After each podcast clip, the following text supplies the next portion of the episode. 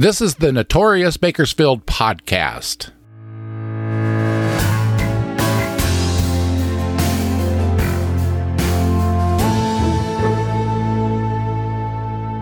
I'm Robert Peterson, the host and creator of this podcast that takes a look back at some of Bakersfield's most notorious crimes, events, and characters.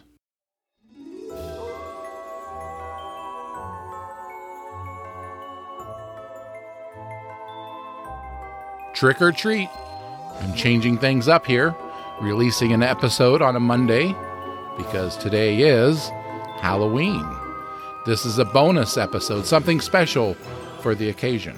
Don't worry, I'll be releasing a regular episode tomorrow, but I decided to release this episode today to help get everyone in the Halloween spirit.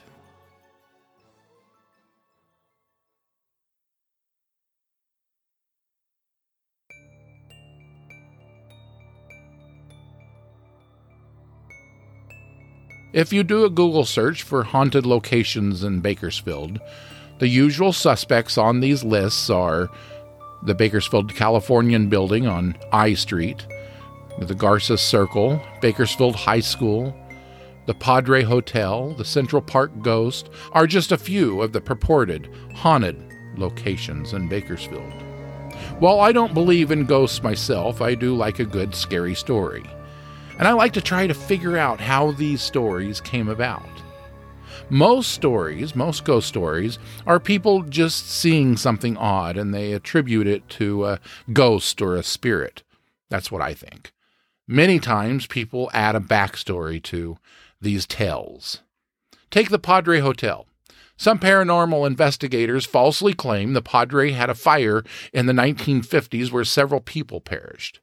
These investigators also allege that during the 1952 earthquake, several children were trapped in the hotel's basement and died there. Both of these accounts are false. There was never a fire at the Padre in the 1950s that killed anybody, and nobody died in the Padre Hotel during the 1952 earthquake. Two people in Bakersfield died as a result of that earthquake. Neither one of them were at the Padre. These two incidences are mentioned on the Wikipedia entry for the Padre Hotel, and they're wrong. Granted, the iconic hotel in downtown Bakersfield has seen its share of suicides, but so has every other hotel and motel in Bakersfield, or the world, actually. And there was a murder in the hotel's bar in the 1970s, a story that was covered here on the Notorious Bakersfield podcast. But I like to dig into these stories to try and figure out how they came about and if there's any truth to the backstories. One ghost story that has intrigued me is the Central Park ghost. For years, people have reported seeing a ghost like figure in Central Park, the park that sits between 19th and 21st Street near Union Avenue. The park is now also called Mill Creek Park. So I don't know what it goes by now, Mill Creek or Central Park, but it's always Central Park to me. People who claim to have witnessed this apparition describe it as dressed as a female, wearing a long, flowing, translucent gown. Some claim to have seen her casually strolling through the park, minding her own business and not disturbing anyone. Some people have said she walks right through the fence that goes along the canal that flows through the park. Once she's on the other side of the fence, this ghost like figure floats above the canal water and sometimes does a ballet like dance while suspended in the air, inches above the surface of the water. These accounts of the Central Park ghost have been around for years and years, for as long as I can remember. Most of the stories you read on the internet regarding this location are very similar, and most of these stories speculate that this ghost is the spirit of a woman who was murdered at a nearby foundry. Unlike this particular story, ghost stories are usually very general. They don't give specific details. So it got me thinking why do these stories about Central Park's ghost include its manner of death and a location like a nearby foundry? Let me say this I'm certain Many people have died in the vicinity of Central Park through the years. Hell, there was a hospital that once occupied the building that sits on the northwest corner of 19th and R Street. I know people died in that building when it was a hospital.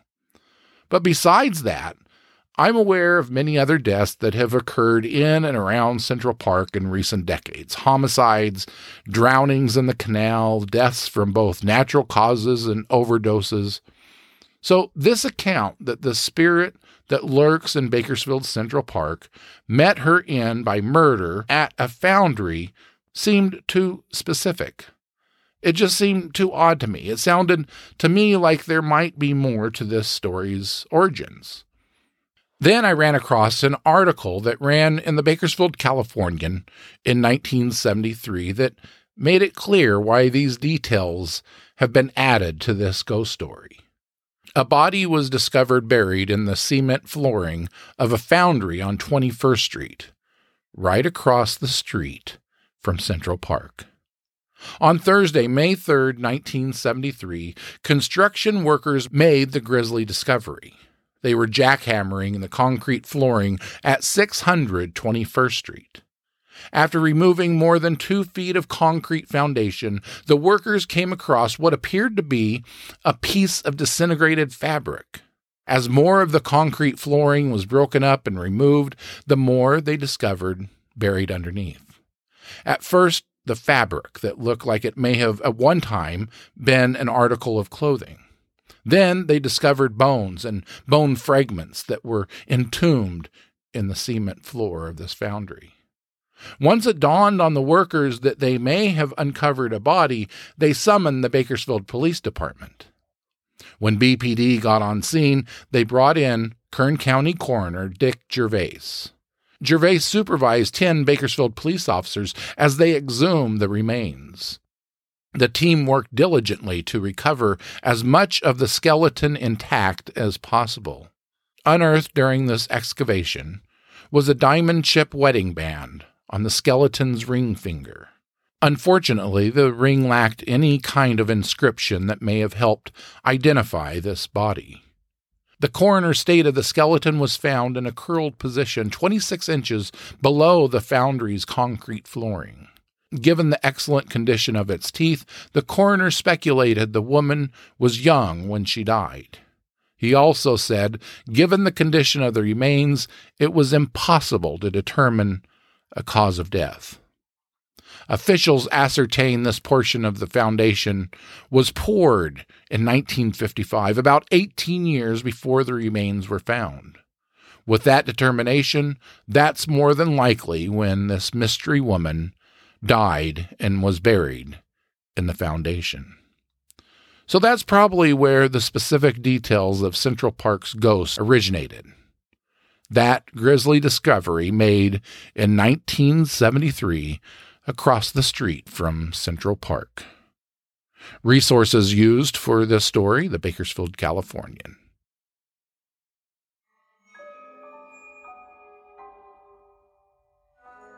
I collaborated le- recently with a, another podcaster, somebody who is, is familiar with Bakersfield. She is the West London Witch, and she's here to tell you a spooky story.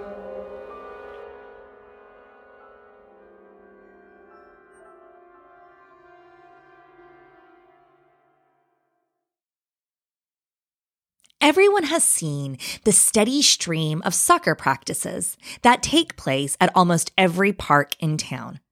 Coaches set up goals, cones, flags, and tote in endless bags of jerseys, balls, and water bottles. But as winter rolls into the valley, so does the famous Bakersfield fog. So prevalent, in fact, that at one time our hockey team was even named after the thick pea soup phenomenon.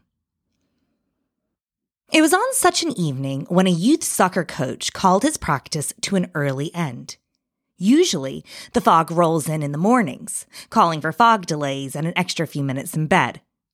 But this evening, as the sun set and the street lights flickered into effect, the field began to fill with a dense and murky gloom. As the lights reflected ominously off the haze, the coach called the practice to a stop. Children trundled off to their parents' cars, praying the fog would last through the night. The coach, however, had quite the job of clearing the field. After the better part of an hour of locating rogue balls, collecting forgotten sweatshirts, and compiling his gear, he was finally sat in his driver's seat ready to head home.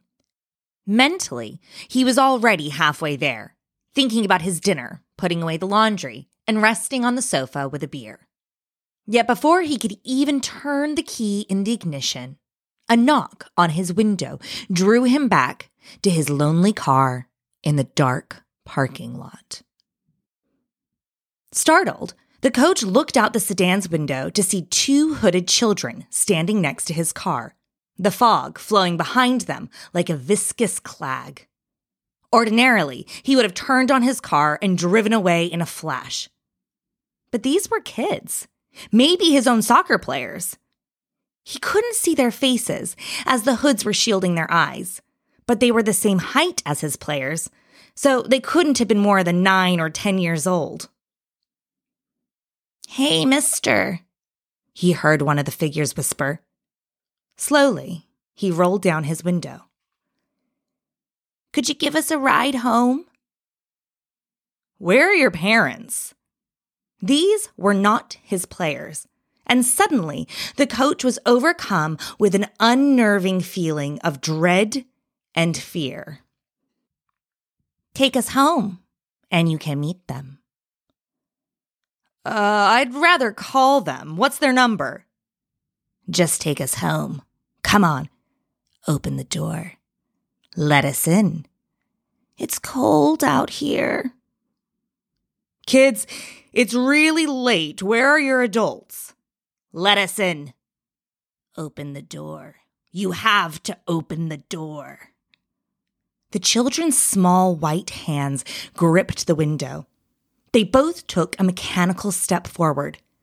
And as they did, their hoods fell backwards, revealing ashen faces, stringy black hair, and pitch black eyes. The coach was frozen in fear, and as one of the monster children pulled its twisted thin lips into a grisly smile, revealing razor sharp teeth. Let us in. You know you want to. With that, the coach turned the key, threw the car into gear, and sped down the street, tires screaming, lights flooding the haze, and sweat pouring down from his face.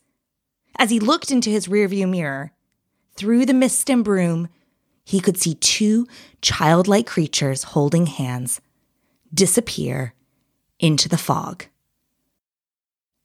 Thanks for listening. My name's Rebecca Strazina, the creator and host of the West London Witch podcast. I'm a Bakersfield girl now living abroad, and if you'd like to hear more scary stories by me, head on over to the West London Witch, available wherever you listen to podcasts. Until next time, merry meet, merry part, and merry meet again. I'd like to thank Rebecca for sharing that story.